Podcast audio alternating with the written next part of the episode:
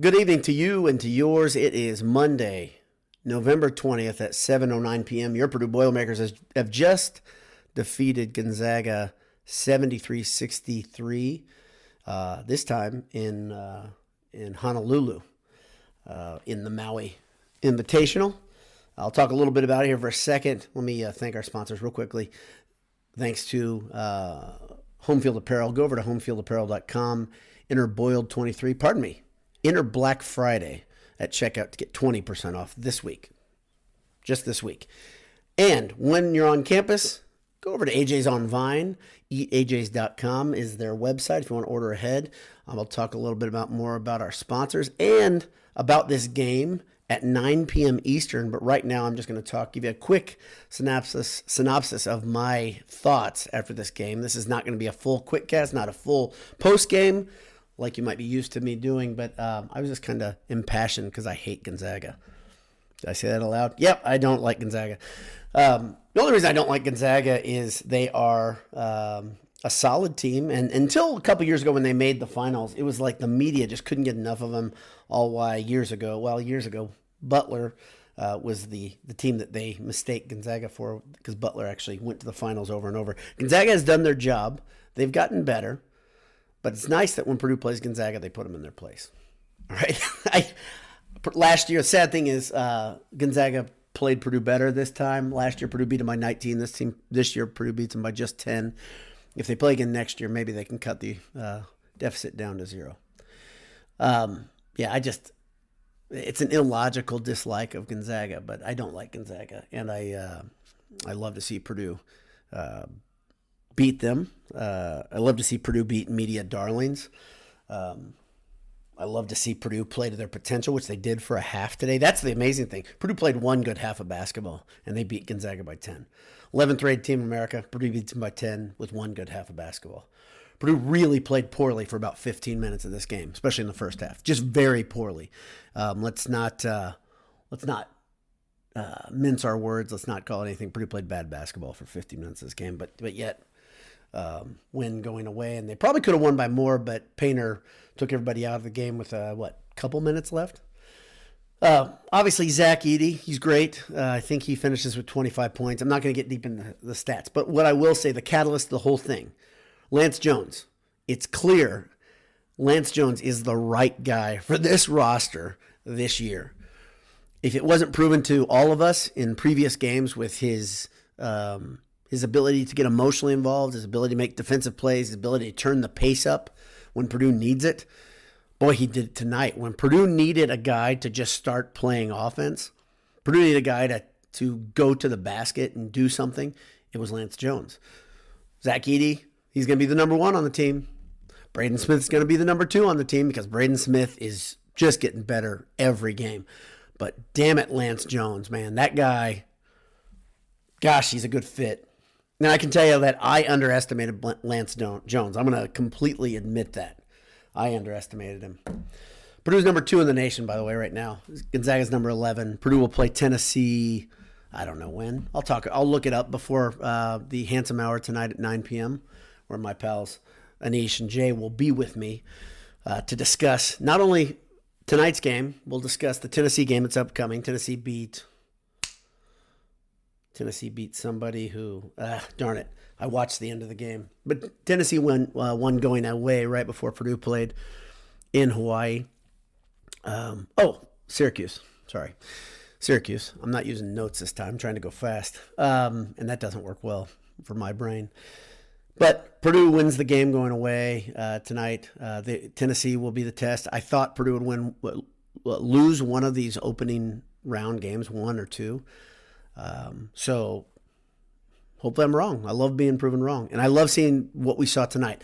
The spacing problems that we've all saw, we all admit, show reared their ugly head once again. When TKR and Edey are on the court together, it's not quite cooking. It's not right quite there. But tonight we saw when Purdue fell into the familiar roles, right? Where you've got a starting lineup that doesn't include TKR, and then TKR comes in as a changeup alongside of Furst all of a sudden you've got a team that moves a little bit faster and uh, scores quicker, uh, plays differently on defense. I, I don't know if it's better or worse, honestly, but it's close. And it's kind of a glimpse of what Purdue will be next year when Edey's gone. But man, oh man, I, I really like what I see of that lineup, that second, let's call it line change, the second line when they come in. And Purdue could go deeper than that than they are right now. Um, one thing that's a disappointment, we'll talk about this tonight Fletcher Loyer and Mason Gillis. Purdue needs those guys to, to not only look a little bit more for their shot, but make the shot. When you're open, especially Loyer, when you're supposed to be a shooter, when you're open in the corner and Smith finds you on a drive after drawing a double team, you got to hit that shot. And I think he missed multiple times. Like I said, we'll we'll get a little deeper into this uh, this evening.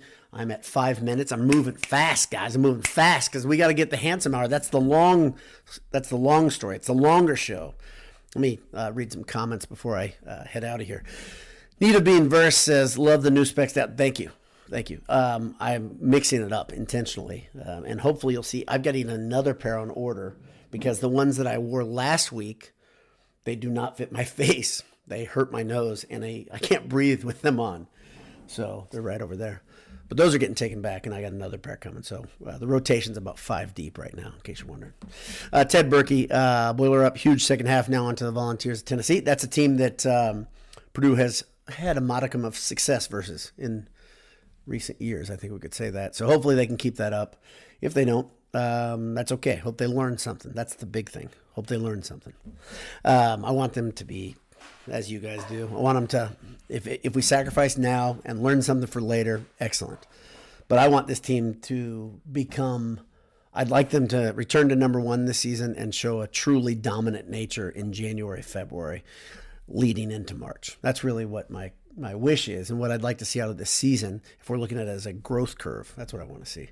Ben Cotton says, um, I was hoping you'd be reporting live from Honolulu. Me too, Ben. Me too.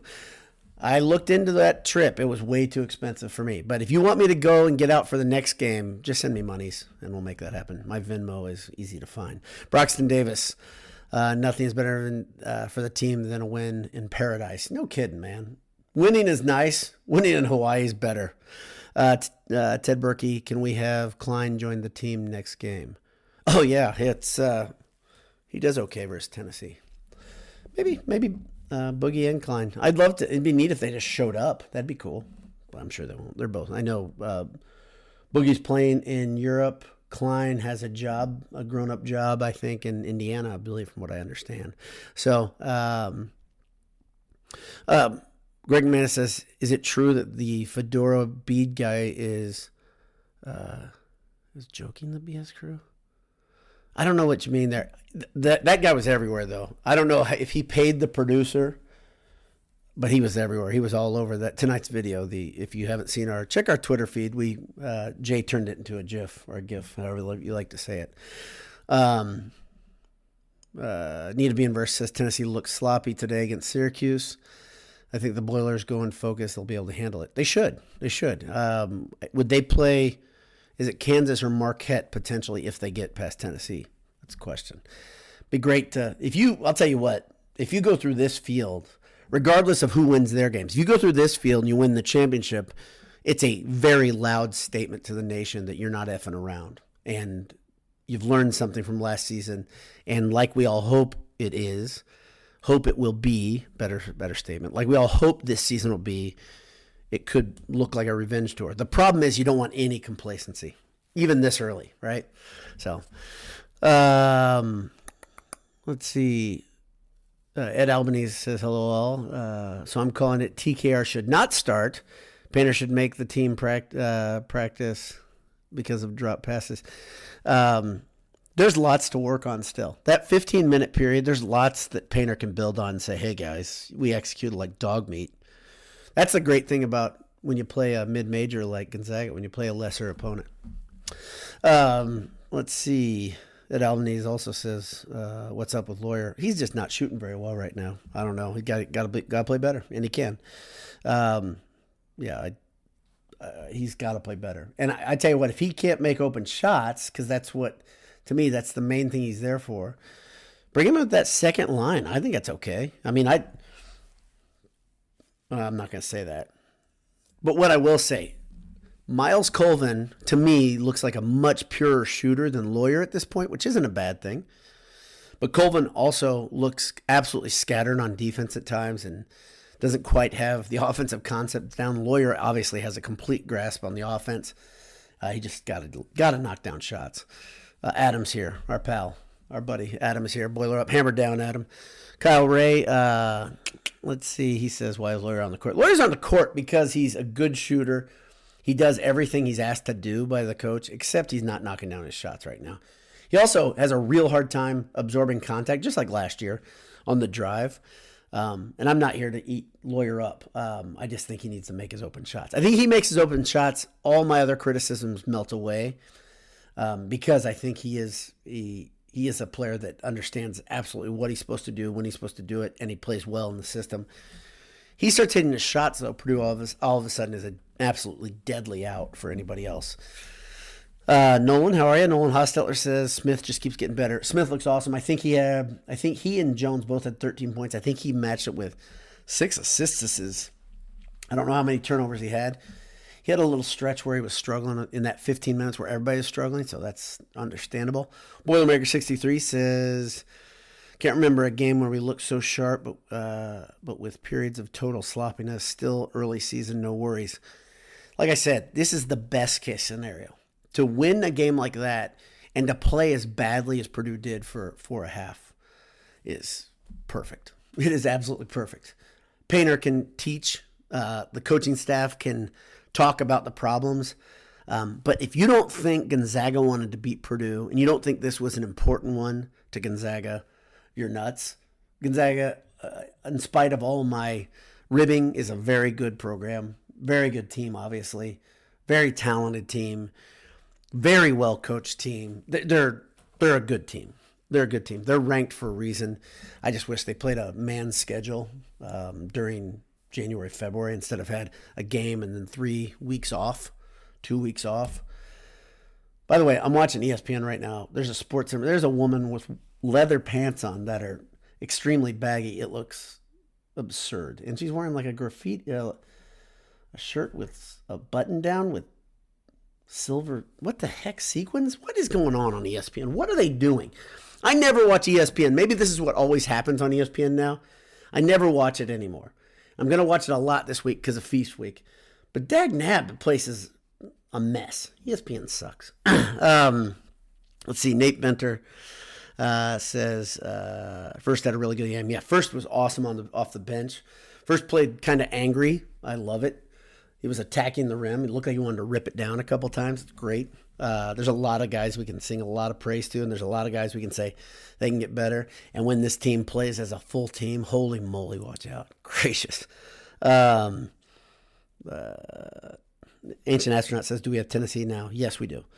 Um, Randall Kindig, stick it to the balls. Uh, Scott Hink, uh, Hickner says, Why is TKR so much better when Edey is not on the floor? Okay, so I think is actually pretty simple.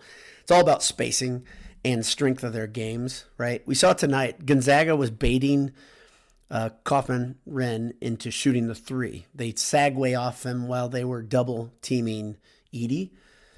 And TKR took the shot, and um, he's a decent three point shooter, but not as, as his primary role, right? That should come within the system. He his strength is is really beating on people in the lane. He is a big, strong dude. He's not as big as Edey, and obviously he looks small standing to Edey. But those two together, the idea is Painter wants to have two guys that can score, and it makes it really hard to have to say, okay, you're gonna you're gonna have to go man to man versus Edey. You're not gonna be able to double team, and you're gonna spread out the court because we have this other big guy who is a legit big who's also going to stretch you, and we can run a double post. Purdue did that a couple times, I think, versus Xavier, where you have Edey even run up to the, the free throw line, catch the, the ball in the high post, and dump it down to TKR. It's pretty awesome when it works. The problem is the rest of the offense is is out of it's out of sorts when they're both on there, um, and they just look better. And I think everybody wanted to see Twin Towers years ago, right? When you had, um, uh, we have Haas and Edey at the same time? I know we had Haas and Haarms, and we all wanted to see that, right? Well, now we've seen this version of the Twin Towers and I don't like it. Send it back. I don't like it. Um, let's see. Melissa Hunt says Gonzaga is also reported as trying to snipe people from Purdue. Yeah, this is an interesting story um, that I think GBI talked about it. That Gonzaga tampered with Smith to try to get him to transfer. And that's some bullshit. If you want another reason to dislike Gonzaga, there you go. Um, that's that's awful. Um, but screw Gonzaga. Give me more reason. Give me more fuel. I'll just eat it up. Um, let's see. Broxton Davis says Haas and Haarms is what you're thinking. No, no. I, I know we wanted to see Haas and Haarms, but I think we wanted to see Haas and Haarms at the same time as well, and we really didn't see much of it. It didn't. And those two, by the way, that's a different type of thing. Those are two very different games, right? So, uh, yeah. Um, Jason Davenport, Edey, and TKR get the lane more crowded than Mark Few's mouth. Yeah, Mark Few needs to get braces. I mean, I know he's old. He's known his teeth are messed up. I'm a guy who had horrible teeth. My teeth still aren't great. But a millionaire who lets his teeth go like that, I mean, that's got to be bad for his gums. I'm sure we, I know we have dentists. I know because we got some friends on you know, both virtually and real life, Boilermakers that became dentists. And maybe somebody should just send them a card and be like, Coach Few, Skeletor, Skeletor, get get some braces, brother. So yeah, I don't like I don't like Gonzaga. I'm really glad they beat Gonzaga.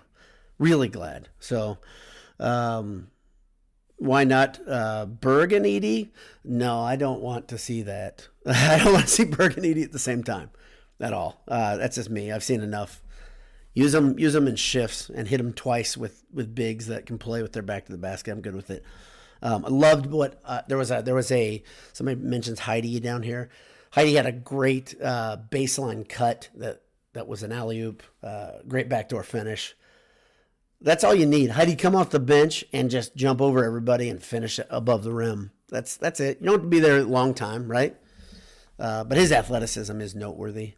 Um, yeah, uh, Scott Hickner says every year we've talked about playing two bigs together. Yeah, because there's always two bigs on the roster at least, right? So, all right, that's all I got for you. I'm still almost at 20 minutes, 17 minutes for a quick cast wrap up, whatever you want to call. Tune in at nine. We'll be on at nine ish. My friend Anish, my friend Jay, and I will be talking about all things Purdue, whether it's getting ready for the the bad old days, the old Oaken bucket repeating, or Will Hudson card play with uh, the cracked rib or whatever it is, um, or um, Smith getting tampered with by Gonzaga. We'll talk about a lot of stuff. We got a lot of time. Until then, you uh, go get something to eat. You look famished. God bless you. Hammer down. Talk to you soon.